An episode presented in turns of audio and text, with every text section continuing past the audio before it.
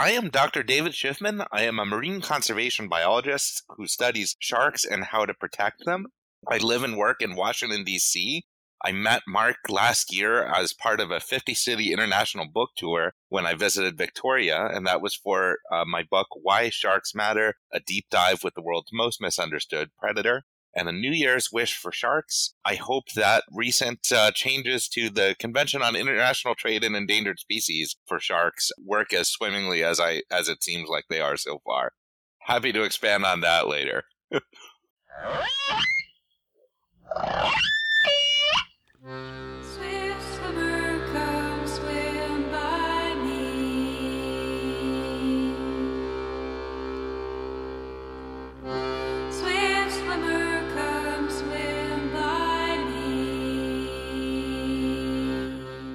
The biggest thing I learned about sharks when I was writing my book Sharks Forever almost everything most people know about sharks is wrong. If you swim in the ocean every day for a hundred years, you are more likely to be struck by lightning than swallowed by a shark. It is riskier to swim with another human being than with a shark. Humans aren't just more likely to drown you, they are more likely to bite you. Heck, you are almost as likely to be hit by a sharknado as attacked by a shark and Sharknadoes don't exist. Hi, I'm Mark Young, and welcome to Skaana, a podcast for fans of fact based reality and reality based facts. And today, we are talking shark facts with the scientists who celebrate Shark Week by calling out their fake news about one of the most awesome species on Earth, scientist and author of Why Sharks Matter, David Shiffman. I was lucky enough to meet David when he was giving a talk at the Royal BC Museum about a year ago, and I loved his approach to myth busting and taking on misinformation in its native habitat, social media. Now, we've been looking to line up this interview ever since then, and I hope it's the first of many, because for this one, we just focused on one thing his fight for facts. Yep, we talked all about shark myths.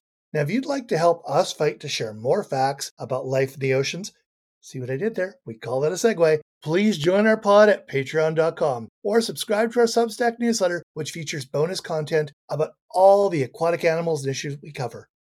This is the place to find out what's happening in the water. So, subscribe to Substack, a paid subscription, even better. Your support helps us pay for the tech and the humans required to make this happen. And the more support we get, more stories we can share. You can also help us out by buying my books about sharks and whales for younger readers and my books for older readers. One of them, The Killer Whale Who Changed the World, is a serious book. My book, Never Shoot a Stampede Queen, less serious, won Canada's Leacock Medal for Humor and is 100% orca free. Both of these books and Orcas Everywhere are available as audiobooks recorded by me. So please share our episodes, our Substack newsletter, and our social media. And now, Let's talk about the impact of Sharknado, the legacy of Jaws, and why Shark Week bites with David Shiffman.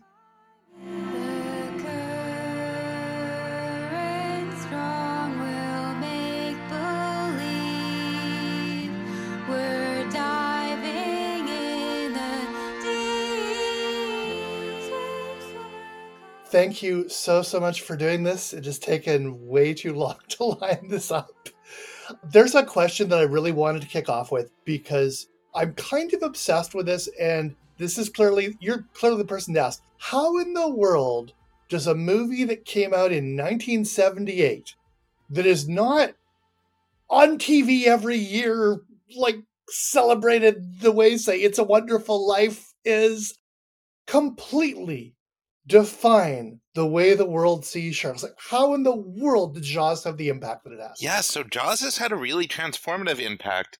For sharks, mostly bad, though a, a lot of my colleagues that are sort of half a generation ahead of me say that they were inspired to become marine biologists because of the Hooper character in Jaws. I actually just a few weeks ago, totally coincidentally, met Richard Dreyfuss, um, in a hotel lobby in Lexington, Kentucky. And he pointed at me because I was wearing a shirt with a shark on it. And I talked to him about how my real job is what you got famous for playing fictionally. But yeah, that uh, part of it is because the movie is just so good. Like a lot of movies don't hold from that era don't hold up, or they're watched in film school or by cinemaphiles, but otherwise they're unwatchably bad. And Jaws is still a good movie. I recently rewatched it before I went to go see The Shark is Broken on Broadway. which is a, a story about the making of Jaws.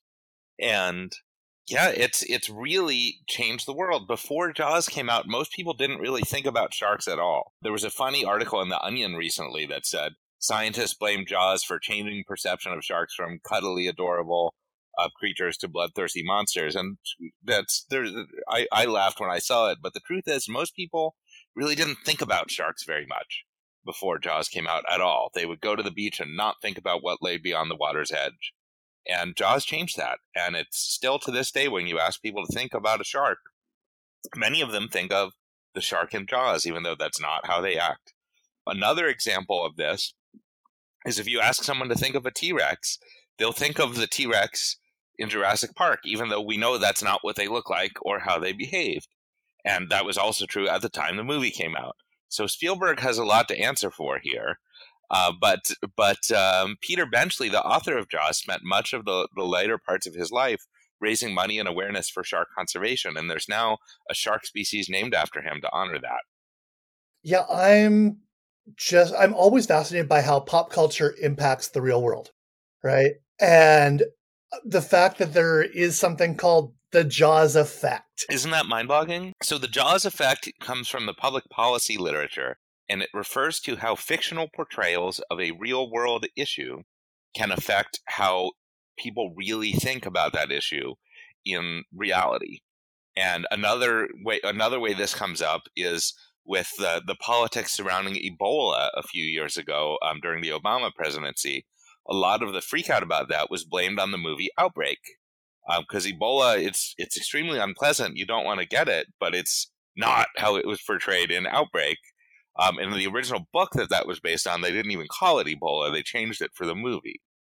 So, yeah, people learn about the world through a lot of different ways, and we're a storytelling species.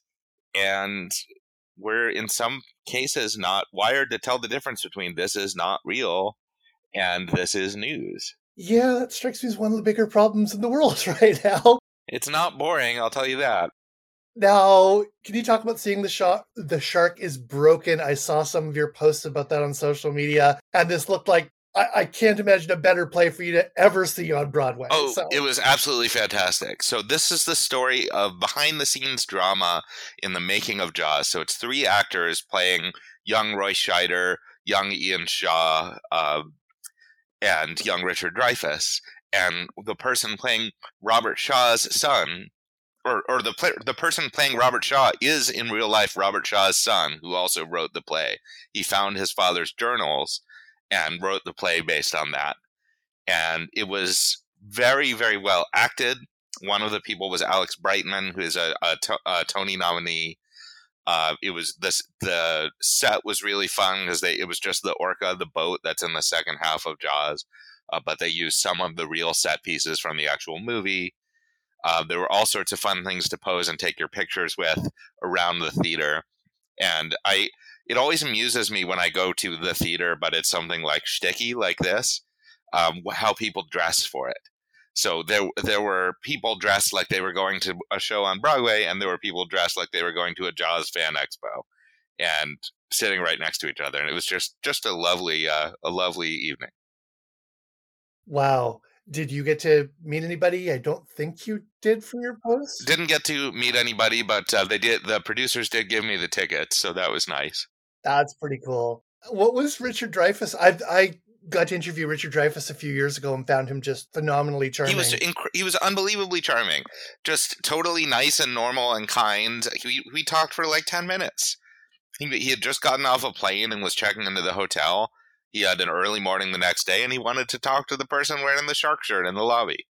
Uh, could not have been more kind. And you actually look kind of like him. Yeah, the beard. The beard uh, is definitely. Uh, you don't have to have a beard to succeed in shark science, but it helps. One of the things that I saw, like when I started interviewing people about orcas, the number of scientists, the same way you're talking about the number of scientists who went into sharks because of Jaws, the number yeah. of orca scientists who are there because they saw Free Willy is mind blowing, right? Like it's not quite the only origin story, but it's a common one for sure. Oh yeah, I like I was thinking I went into a, a classroom. I was doing a talk on uh, whales and octopus, and I saw a little kid wearing a jaw shirt, and I'm going, "Have you even seen the movie?" So very cool. I saw that you gave a talk. I think you I think you called the talk Sharknado Impact.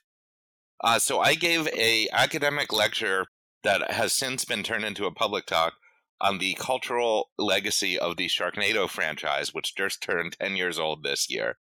And yeah, I, I love those goofy, bad shark movies. And I've been quoted as saying there are lots of shark movies. There are two kinds of shark movies there are bad shark movies, and there's Jaws. So anything that's not Jaws is a bad shark movie. but there are different tiers of bad shark movie with Deep Blue Sea and and The Reef and The Shallows, things like that, sort of being better bad shark movies. But Sharknado does not. Eh, there was a very silly debate a few years ago about whether Marvel movies are movies or films, and or do they count as cinema? And I, I find that artistic hoity-toity nonsense. But uh, no one would argue that Sharknado is cinema. Sharknado are movies and there are six of them, and the just everyone knows what it is. It's unbelievable. Even people who haven't seen it, if you say Sharknado, no one will say what's that. The way that they would if you talk about any of these other Saturday night, Saturday night creature features on the Sci-Fi Channel. And yeah, I gave a I've given a lecture on the cultural legacy of the Sharknado franchise. I should note, as an academic, my conflict of interest here that Sharknado 2, the second one, yes, it's called that, is uh, thanked in my PhD dissertation because they funded one of my PhD projects. That's hilarious. Now, what do you feel the impact and legacy of Sharknado was? And what in the world did Sharknado fund? Yeah, they funded uh, some of my lab processing fees. So I had already been a longtime fan of the production company that makes the Sharknado movies, and I had written to them honest to God fan mail. And I said, I'm a, I'm a professional marine biologist who studies sharks. I like these movies. I just wanted you to know that you know people who really work in this field enjoy these movies. I, would written them that after Mega Shark versus Giant Octopus, uh, which is another classic in the genre. And after Sharknado came out, they wrote to me and they said, "Hey, are you still working in this field? We made a lot more money than we expected to from Sharknado. We want to give some back to sharks. Can you recommend some shark science and conservation charities?" And I did, and they donated a bunch of money to a bunch of shark science and conservation charities, and then they gave me money to fund some of my research as a thank you. That is amazing. Now, in your Sharknado impact state, what do you think the impact of Sharknado was on the rest of the world? Yeah, it's it's mostly just been that everyone knows what it is. Like there's a Magic the Gathering card that's Sharknado. There was an Archie versus the Sharknado comic book in in Deadpool 2 when he learns that Cable comes back from the future. He asks him, what Sharknado movie are we on? There's just a, a, a resonance, and it's it's just everywhere. It also shows up in my world here in Washington D.C. It's used by both sides in political arguments. Republican Senator Mike Lee repeatedly mentions Sharknado when he's talking about how he opposes climate change legislation. It's just friggin' weird how much this goofy Saturday night basic cable movie has ex- escaped its cage and entered the cultural zeitgeist please tell me the guy opposing the guy mentioning Sharknado doesn't think they're really going to happen. I wish I could tell you that for sure, Mark. Uh, but I nothing with Mike Lee would surprise me if I'm being honest. Here's a crazy story for you. So one of the things that's that's really fun about the Sharknado movies is all the celebrity cameos, and it's usually like pretty B and C list celebrities, but it's people that you recognize. And after Sharknado 2 had all these cameos, apparently their the Asylum, the company that makes this, their phones were ringing off the hook with people who wanted to be in the movie. And they reached out to someone to play the president because the next one was taking place in Washington, D.C., and he sort of dithered. And in the meantime, they offered it to Mark Cuban, who, who played the president in Sharknado 3 Oh, hell no. Yes, it's called that. Then the first guy reached back out and said, You know what? I would like to be the president. And they said, I'm sorry, we gave the role to Mark Cuban, but the role of vice president is available. And the guy flew into a rage on the phone. How dare you make me fictional vice president? All of that. And a few weeks later, Donald Trump announced that he was running for president for real. And I am not saying that a casting dispute over a Saturday night of horror horror movie is what led to Donald Trump running for president, but honestly, nothing would surprise me about that either. Wow, I love that even more than the idea that it was the White House Correspondents' Dinner. Yep. Because that's wow. Okay, that is awesome and epic. Any other impacts that come to mind for either Jaws or Sharknado? Because I'm I'm actually thinking I should share this part of our conversation with the class that I teach. I, I teach a class at UVic where I look at the sort of way Marvel and DC films impact pop culture and real culture influences those films. And I feel like this is Yeah. such a phenomenal example of how pop culture influences the real world. It's just you'll find references to it everywhere. And it's it's truly stunning. Because there are a lot of those movies. There's literally one every week. And I bet most people would be hard pressed to name two others. And everyone knows what Sharknado is. Awesome. Now, you pretty much rule social media over during Shark Week. Uh, and I, I feel like most of what you do during Shark Week is myth busting. Is Shark Week your official nemesis? Oh, I don't. I, I think I'd have to care more about them for them to be a nemesis. Several media outlets have called me Shark Week's number one critic. I don't know if that's true, but certainly I'm very critical of the dumpster fire of nonsense and lies that they show every year. And it's really just a huge missed opportunity. More so this is something that's been measured that that Shark Week represents the greatest temporary increase versus baseline of Americans paying attention to any science or conservation issue during a year. It's not the most they pay attention, but it's the greatest increase from baseline. And there's no episodes about conservation, but we have room for not one but two episodes where the guys from Jackass explode bait balls next to them to see what the sharks do. We have room for not one but two specials where the of Naked and Afraid of Sharks, whereas my poor mother who volunteered to watch this with me said, "So let me get this straight, these contestants get a mask, fins and snorkel, but they don't get a bathing suit." We have room for two of those, but nothing about overfishing, nothing about bycatch, nothing about con- any any meaningful conservation. In fact, we recently did a content and discourse analysis of all of Shark Week ever.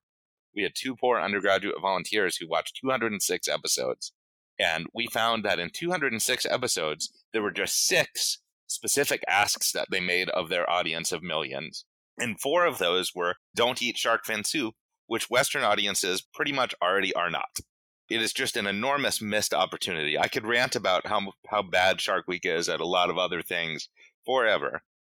Yeah, Shark Week and I are not besties. I think my favorite stat from that massive Shark Week research you did is that Shark Week is very kind, however, to dudes named Mike. Yes, is it, so. This was unbelievable. So we found among people featured in more than one Shark Week show, so what you would call the stars, there are not only more men than women, even though my field is 60% women, there are more men named Mike than there are women. And that's unbelievable. But my favorite, one of my favorite things that has ever happened is uh, Mike Rowe, the host of Dirty Jobs with Mike Rowe, held up a Washington Post uh, with that newspaper headline looking sad. And it was fantastic. That was my Facebook profile picture for three months. Wow. So is Shark Week just allergic to actual shark science? And What's really upsetting to me about it is there's so many real stories that they could tell that are more interesting than these. It's not I'm not saying that all educational television needs to be a dry, stuffy, boring science lecture, but it should at least be true and not obviously made up for sensationalism and causing harm to these animals. And so much of what they say is just boring. There's every year there's six or eight episodes where the same two jackasses ask a basic question about shark behavior that was answered before I was born. They don't talk to any scientists who would tell them that it, we've known that for 50 years. And instead, they go cage diving in Mexico and then never address the question again. It's just boring. I just don't get because seriously, go to Bimini and talk to people who are looking at lemon sharks and their friends, right? Like there are some really, really sh- cool shark stories right now. There's some really cool, and there's new ones every year. And I'm not saying that every shark science paper would make a great doc, hour-long documentary, but certainly many of them would. And there are there are species other than great white sharks. An, another analysis that we did of how shark conservation is portrayed in the global English-speaking media found that great white sharks are mentioned in about 40% of studies or uh, on 40% of newspaper articles about shark conservation. They're not the most endangered shark, not by a long shot. they're doing relatively okay, and in some places are recovering. But there were in almost 2,000 popular press articles from around the world. There were only 26 articles that mentioned a single critically endangered species.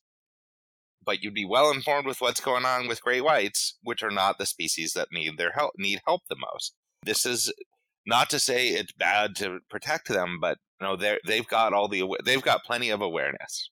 I'm guessing that just just the sharks that are being snapped on by those two orcas in South Africa get more press than pretty much all the endangered species of sharks combined. Yes, and so I actually do that. Oh, by a lot more, definitely a lot more. A nice thing about doing this, these sort of media content and discourse studies, is a lot of scientists and a lot of experts like to complain about this stuff, but I can actually show you the numbers that your complaints are true, that like hard data. A deeply distressing stat for me. Do you remember a few years ago there was a story about some some uh, idiots in Florida caught a shark and they dragged it behind their boat at high speed and its skin sort of flayed off from being dragged. So horrible. Yeah. Those people are monsters. Yep. They they face justice and should have. But that spe- that was a non-endangered species. It was not illegal to kill it. It was just illegal to kill it that way. And that story got more attention than all the rest of shark conservation news that year.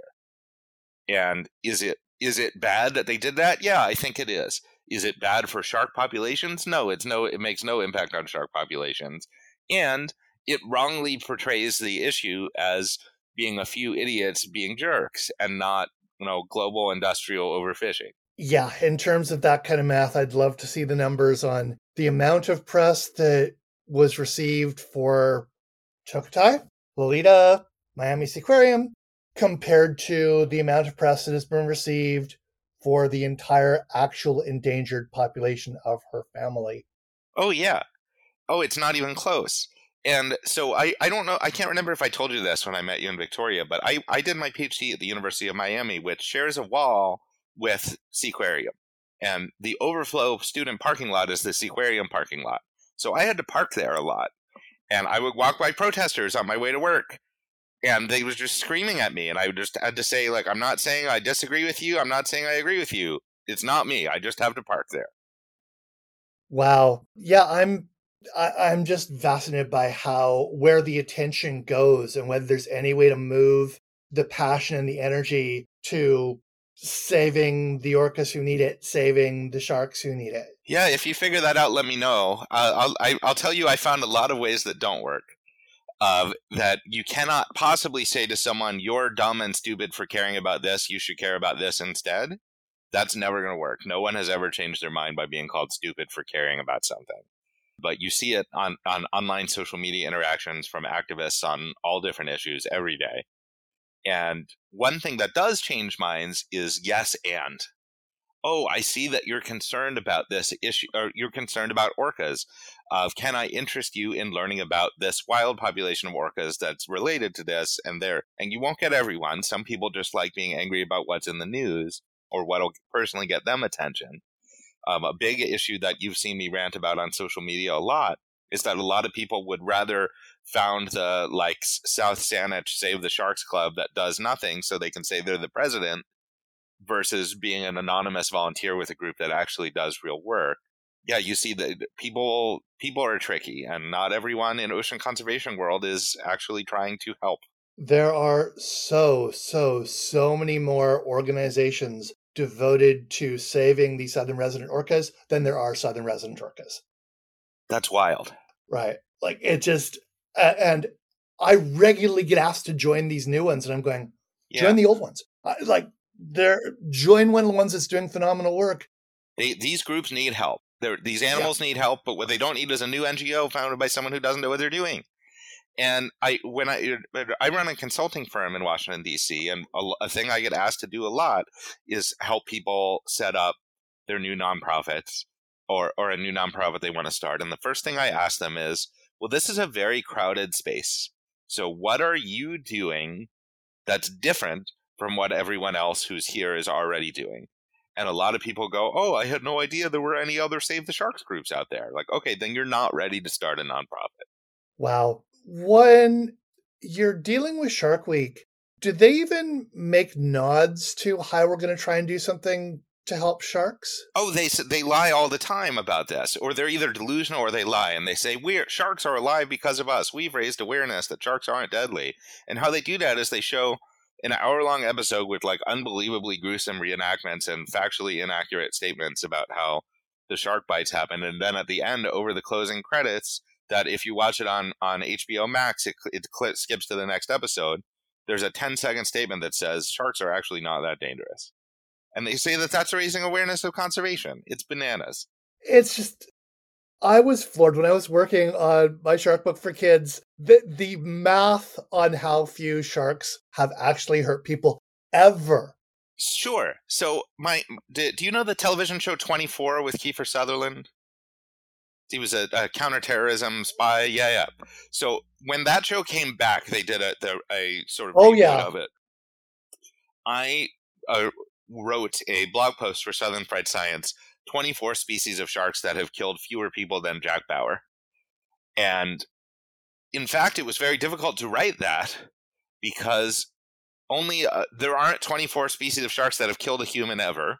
And all of the species of sharks in the world combined have killed a lot fewer people than Jack Bauer has killed on screen, not even counting his off screen exploits that we hear about. Some of my favorite statistics with this are more people are killed by cows than are killed by sharks. When I use that in my my public talks, I can always tell who's never left the city because they always go, "Cows, really?" Whereas anyone who spent time on a farm goes, "Yeah, cows are scary."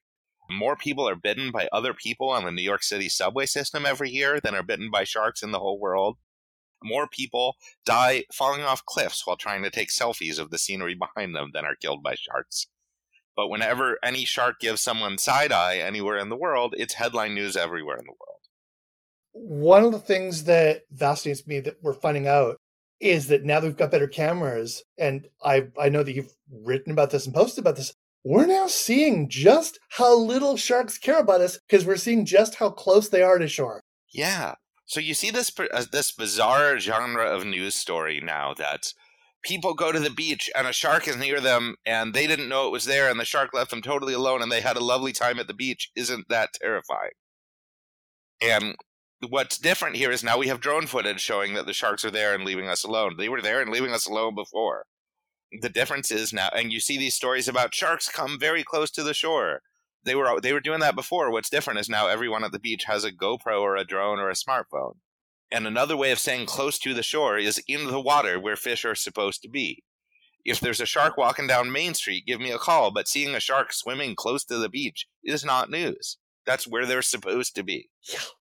Now, uh, one of the things that you posted about that really cracked me up recently, can you talk about the fake goblin shark that you hit? Oh my god. Yeah. This is this is my favorite low stakes science controversy that's ever happened.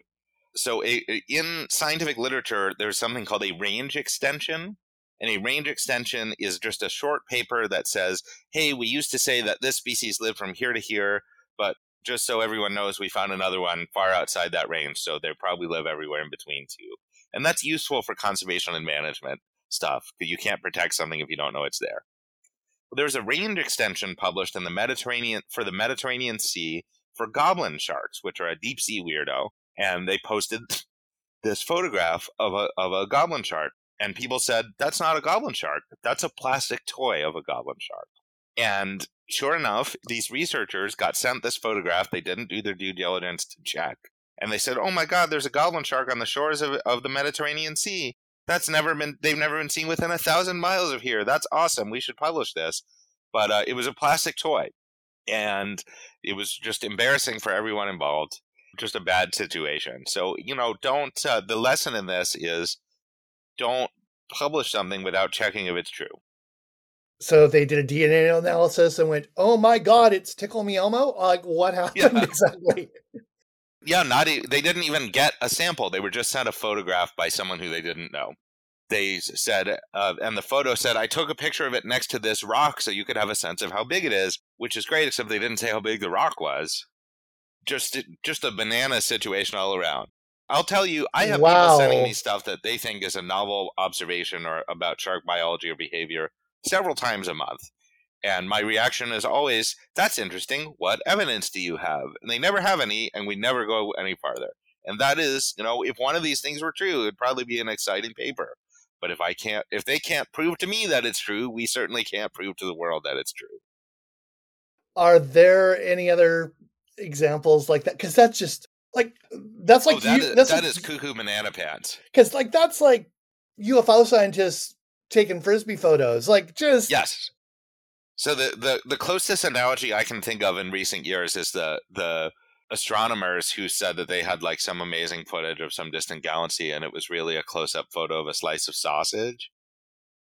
Uh, that just uh, this is just there, there's nothing that compares to this in how obviously nonsensical it is, and also in it sort of highlights Oh my! Um, how some of science's checks and balances don't necessarily work the way they should. Although it it was caught pretty soon after it was published, it should not have been published. The scientists should not have tried to publish it.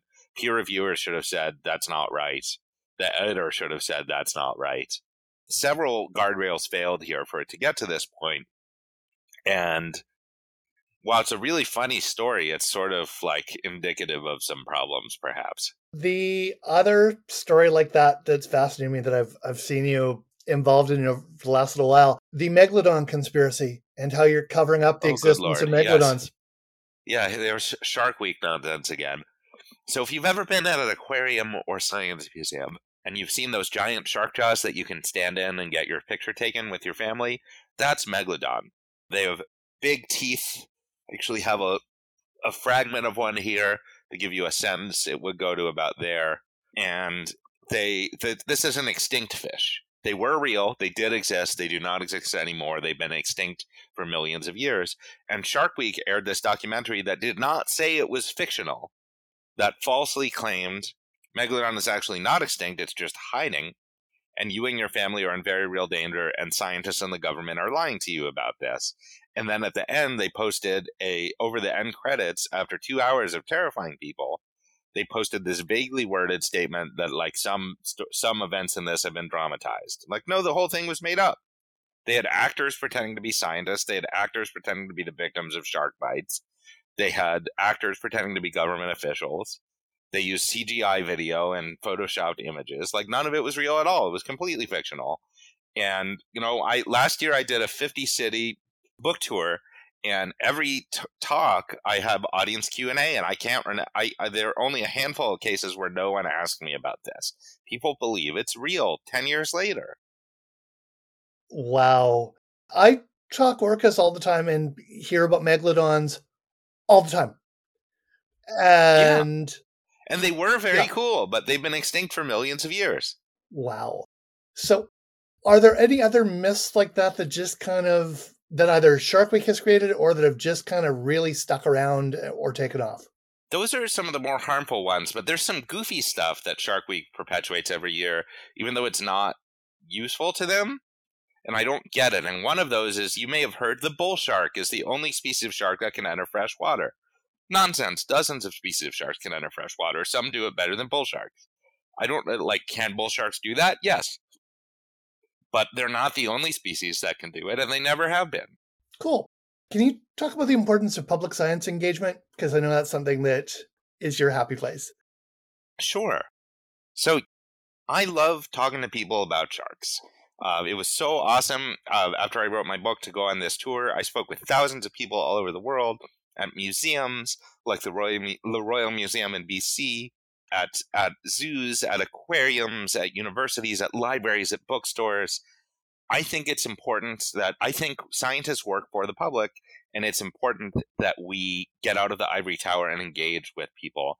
Not just because I consider it part of my job, these people's tax dollars paid for my research and some of my salary, but because recent events around the world have shown that it matters that your neighbor who is not a scientist understands the value of science and how it works and that when they don't, bad things can happen that affect me.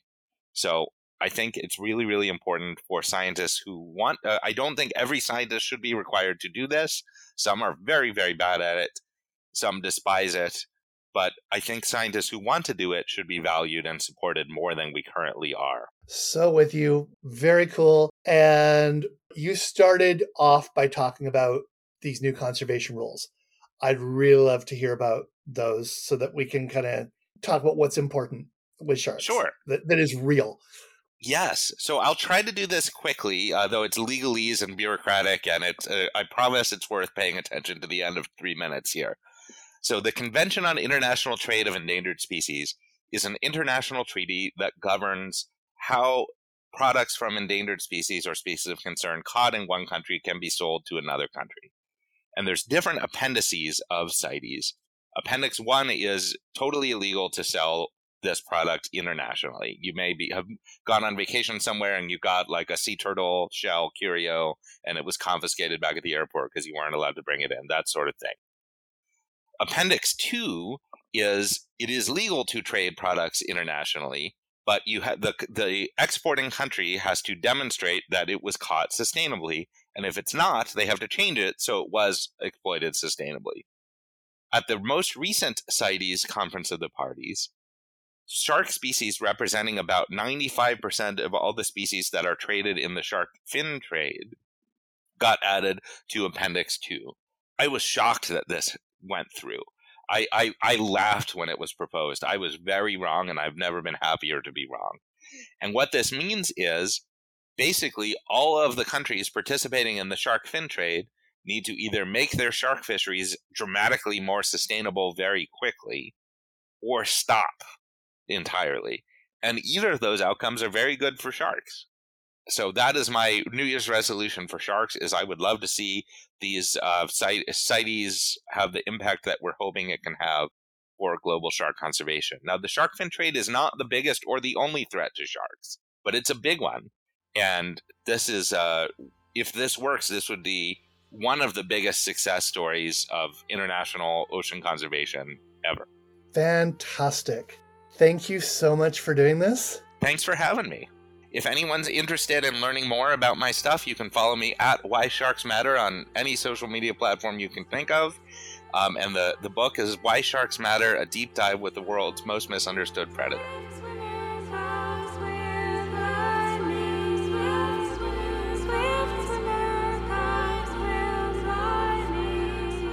Thanks again for checking out Skaana with Mark Leiren-Young. I'd like to thank all our sponsors and Patreon patrons, including Robert Anderson, Susie Venuta, Sam McNair, Joseph Wast, our friends at Eagle Wing Whale Watching and Wildlife Tours, and Orca Publishing, publishers of my three books on orcas and two books on sharks for younger readers. These are available anywhere you buy books.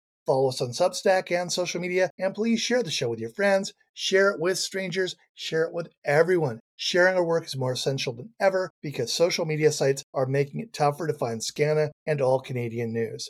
Because of that, we're now publishing the Skaana newsletter every two weeks and sharing stories about all things eco and aquatic from Canadian media outlets. If this podcast doesn't work for you, this was Wiser Than Me, and I'm Julia Louis Dreyfus. Our executive producer, our always awesome Admiral Rain Banu. Skaana site brought to you by our web chief, Katie Brown. Research courtesy of Captain Courtney Bill. Audio magic and more thanks to producer Commodore Bug Lewis. Skaana's theme song, Skaana, is by Leah Abramson. Ahoy.